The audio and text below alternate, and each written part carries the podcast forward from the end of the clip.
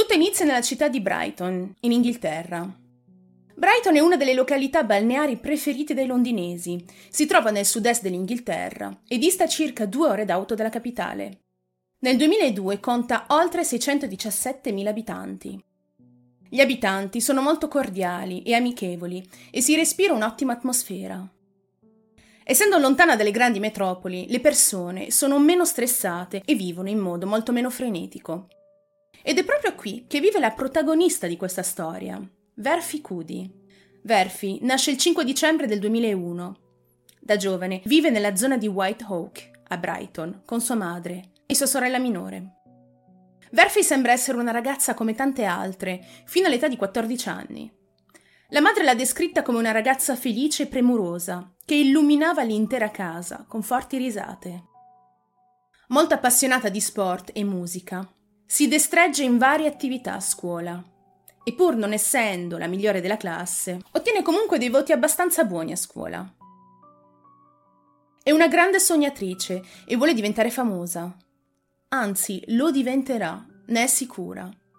Ha grandi progetti e non vede l'ora di diventare maggiorenne per poter iniziare a lavorare sulla sua carriera. A partire dall'età di 14 anni, secondo sua madre, la ragazza ha iniziato a chiudersi su se stessa.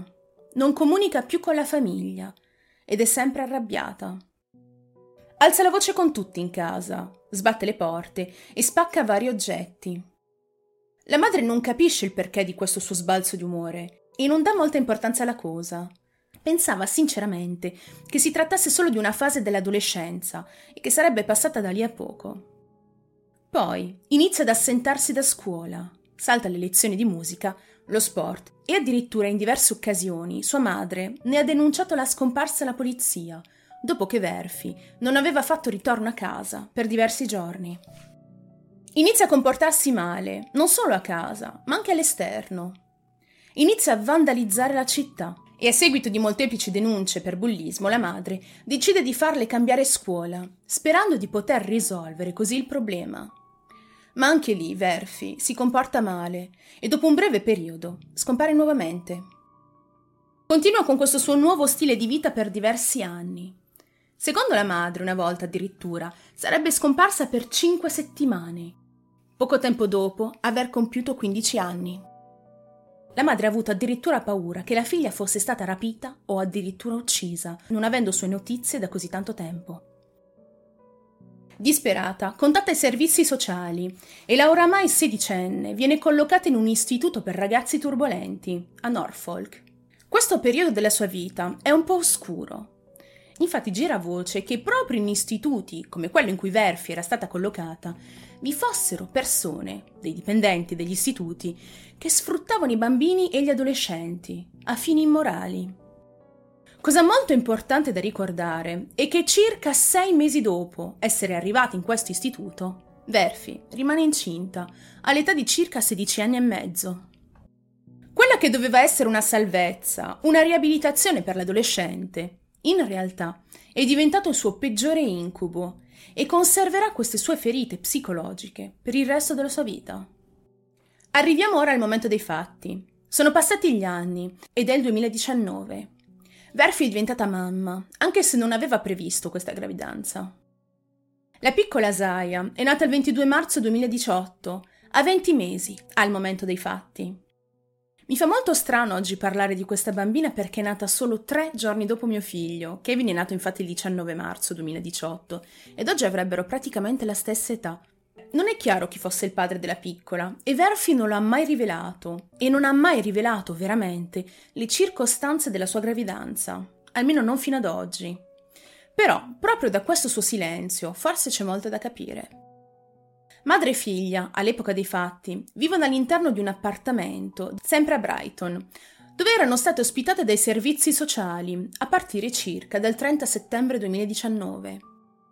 Infatti Verphy, all'epoca, non lavora e non ha uno stipendio fisso, ma riceve dei sussidi dallo Stato per poter fare la spesa per la figlia e acquistare i beni di prima necessità, come pannolini, prodotti igienici e altro ancora. Vuole diventare famosa e a quell'epoca apre anche un canale YouTube in cui comincia a postare diversi video. Arriviamo al 5 dicembre 2019.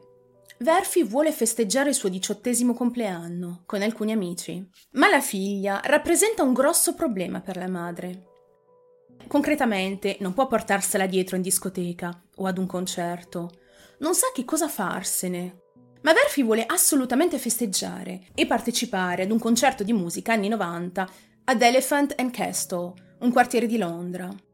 Non vuole proprio perdersi questa occasione e quindi ha la brillante idea di lasciare la figlia di 1 anno e 8 mesi da sola in casa per circa 6 giorni. Avete sentito bene? Una bambina di 20 mesi da sola in casa per 6 giorni. Solo dandovi questa informazione potrete capire bene anche voi l'esito di questa scelta irresponsabile. Le telecamere di sorveglianza del palazzo in cui risiede Verphy filmano la ragazza lasciare l'edificio il 5 dicembre alle 17:39.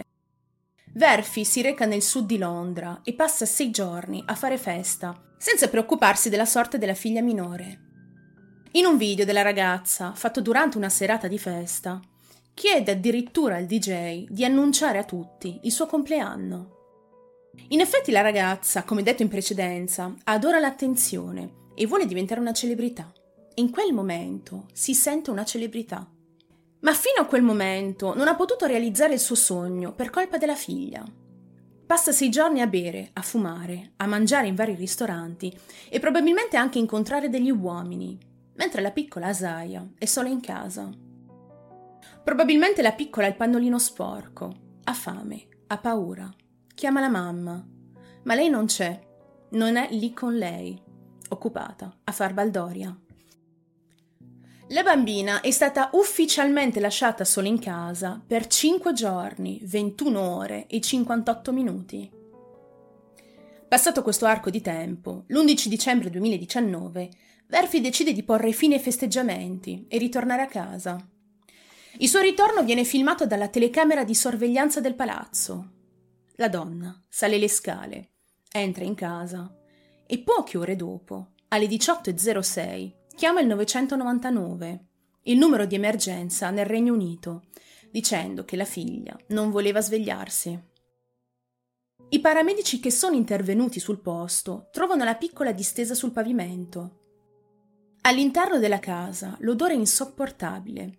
C'è dello sporco ovunque ed è chiaro che la piccola aveva fatto i suoi bisogni un po' dappertutto in casa. Viene anche trovato un pannolino pieno e sporchissimo che si era probabilmente staccato da solo a causa del peso. I paramedici descriveranno in seguito la madre come incoerente e allo stesso tempo sorpresa e sconvolta dall'accaduto. Sembrava non capire che cosa fosse accaduto alla figlia. Ma a poco i paramedici capiscono quello che era accaduto in casa. La piccola Zaya viene dichiarata morta all'arrivo alla Royal Alexandra Children's Hospital. Viene eseguita un'autopsia sulla piccola quasi immediatamente e il medico legale ha affermato che la piccola era morta di fame, era disidratata e aveva l'influenza al momento del decesso. È morta chiaramente a causa della negligenza della madre. Nonostante il fatto che madre e figlia vivessero in un complesso di appartamenti assegnato dagli assistenti sociali, la famiglia non era seguita da nessuno e nessuno si è mai occupato di verificare le condizioni di vita di madre e figlia. Anzi, non facevano nemmeno parte di un programma specifico, nonostante la giovane età della madre e del suo passato un po' turbolento. L'ente di beneficenza stesso, che assegna queste case, ha affermato in seguito che gli appartamenti sono delle unità indipendenti e non vengono ispezionati regolarmente e senza un motivo valido. La polizia arresta immediatamente la donna per negligenza. Verphy viene incarcerata per circa 9 mesi prima di subire il processo vero e proprio. Molti dettagli rivelati in tribunale hanno descritto i retroscena della vita della mamma adolescente, dettagli di cui vi ho parlato all'inizio del video, dalle fughe fino alla presunta violenza subita. Il giudice incaricato del caso, Kristin Lang, ha detto alla corte che Verphy aveva deciso volontariamente di dare la priorità ai suoi desideri rispetto ai bisogni della figlia e ha scelto di mentire alla polizia omettendo la verità per cercare di salvarsi, nonostante avesse compreso la gravità del suo gesto. Viene descritta come ingannevole e manipolatrice E il giudice Lang continua dicendo che è chiaro a tutti che l'evento scatenante che ha fatto sì che la madre abbandonasse la figlia per quasi 6 giorni non è stato lo stress, ma il vero e proprio desiderio di festeggiare il suo compleanno, il che è ancora più grave. Perché a volte capita di sentire delle storie in cui delle madri o dei padri single, per esempio, stressati per varie situazioni o eventi, compiono un gesto estremo nei confronti dei figli, dimenticandoli in auto, per esempio, o alzando un po' troppo la mano causandone la morte, o altro ancora. Anche se questa non è una buona ragione per farlo, chiariamoci, non è una giustificazione. Ma quello che la giudice dice, chiaramente, è che è una madre ignobile, perché il suo comportamento è stato dettato dalla voglia di divertirsi e non da una possibile patologia psichiatrica. Il giudice continua dicendo che Asaia era una bambina indifesa, che contava completamente sulla madre per i suoi bisogni, ma che Verphy se n'è completamente fregata perché voleva la vita tipica di una 18enne e non di una 18enne madre single. Sapeva benissimo che non doveva lasciare la piccola da sola, ma ha deciso di farlo lo stesso. Penso che sia inimmaginabile l'estrema sofferenza che la piccola ha dovuto sopportare affinché la madre potesse spassarsela. La piccola doveva essere protetta e non abbandonata. Il giudice ha detto inoltre che forse non sapremo mai che cosa la madre avesse realmente fatto in quelle 3 ore trascorse all'interno dell'appartamento, prima di chiamare i servizi di emergenza. Ha inoltre mentito volontariamente ai paramedici e ai medici che stavano cercando di rianimare la piccola sul posto, ancora una volta per i propri interessi, per salvarsi la pelle. In molti vi starete chiedendo, se la madre non era lì, i vicini di casa perché non hanno fatto qualcosa? In 6 giorni avranno sentito la bambina piangere e urlare giorno e notte. Perché non hanno chiamato la polizia? Io stessa mi sono fatta questa domanda e ho capito perché tutto questo non è stato fatto cercando più in dettaglio delle informazioni sui vari siti inglesi. Una pediatra, chiamata a testimoniare per l'accusa, ha affermato che accade a volte che bambini sottoposti a violenza o eventi traumatici di questo tipo non utilizzino il pianto per segnalare un malessere o un pericolo.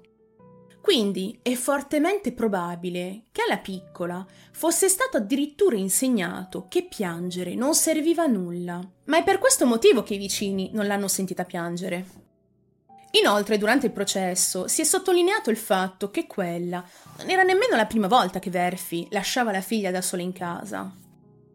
Controllando i filmati delle videocamere del palazzo in cui risiedeva da diversi mesi, l'accusa dice al giudice che in altre 6 occasioni Verphy aveva lasciato la figlia da sola, quantificandone addirittura il tempo. Il 23 ottobre l'ha lasciata sola per 7 ore e 18 minuti per andare a una festa di compleanno a Brighton. Il 7 novembre l'ha lasciata sola per 10 ore e 37 minuti. In 2 occasioni, il 9 novembre, l'ha lasciata sola per 17 ore e 13 minuti, seguite da altri 33 minuti. Il 23 novembre l'ha lasciata sola per 2 giorni, 5 ore e 51 minuti, per andare a un altro compleanno. E il 28 novembre l'ha lasciata sola per 11 ore e 35 minuti. Il giudice, inorridita lei stessa da quanto affermato dalla pediatra, dice che è particolarmente angosciante pensare che una bambina così piccola avesse imparato che piangere non serviva a nulla. Verphy ha trascorso 3 ore all'interno dell'appartamento l'11 dicembre con la piccola senza vita, prima di chiamare i soccorsi, e al loro arrivo ha anche affermato che le 2 stavano poco bene sin dal 5 dicembre, il giorno in cui se n'era andata. Dettaglio che aveva omesso, ovviamente. Aveva detto che quel giorno le aveva dato il suo biberon, l'aveva cambiata e che avevano preso una specie di virus. Tutte bugie smascherate dalla videocamera di sorveglianza del palazzo, dal video in cui lei festeggia in discoteca e da una successiva confessione. Secondo lo psichiatra che ha discusso con la giovane, Verphy soffre di un disturbo della personalità.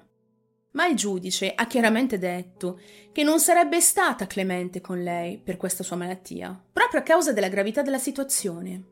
Inoltre vengono presentati alla giuria alcuni messaggi di testo e delle conversazioni che Verphy ha avuto con la famiglia e gli amici giorni prima dell'abbandono E tutti questi elementi mostrano che Verphy Kudi aveva programmato di lasciare la bambina da sola mentre festeggiava il suo 18° compleanno.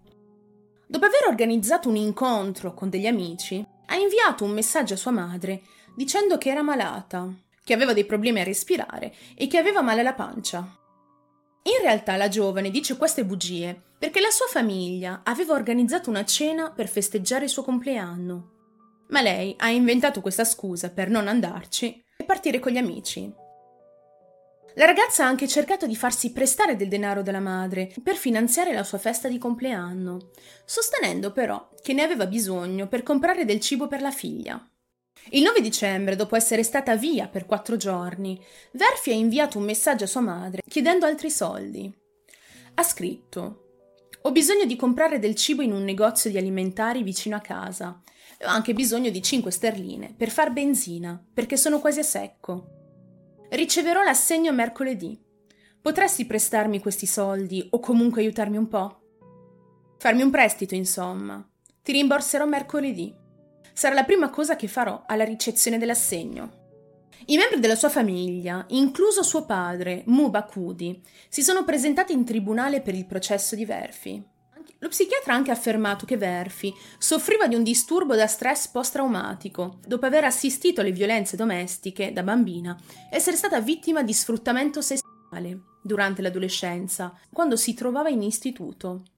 Dopo che l'accusa ha presentato le prove sulla colpevolezza della ragazza al giudice, Verphy decide di dichiararsi colpevole per questo orribile crimine e ammette di aver lasciato più volte la figlia in casa da sola e di aver mentito per salvarsi la pelle. La donna viene condannata a 9 anni di reclusione e potrà essere potenzialmente liberata dopo aver scontato soltanto i 2/3 della pena. All'età di 25 anni, nel 2026, Verphy Kudi potrebbe uscire di prigione, rifarsi una vita e avere altri figli. In qualche modo è riuscita a realizzare il suo sogno di diventare famosa, proprio perché, a causa dell'atrocità del crimine, la sua storia è stata raccontata in tutto il mondo e insieme a Nicola Priest, Verphy, ad oggi, è una delle mamme più odiate d'Inghilterra. Ed è così che si conclude la tragica storia della piccola Asiah Kudi.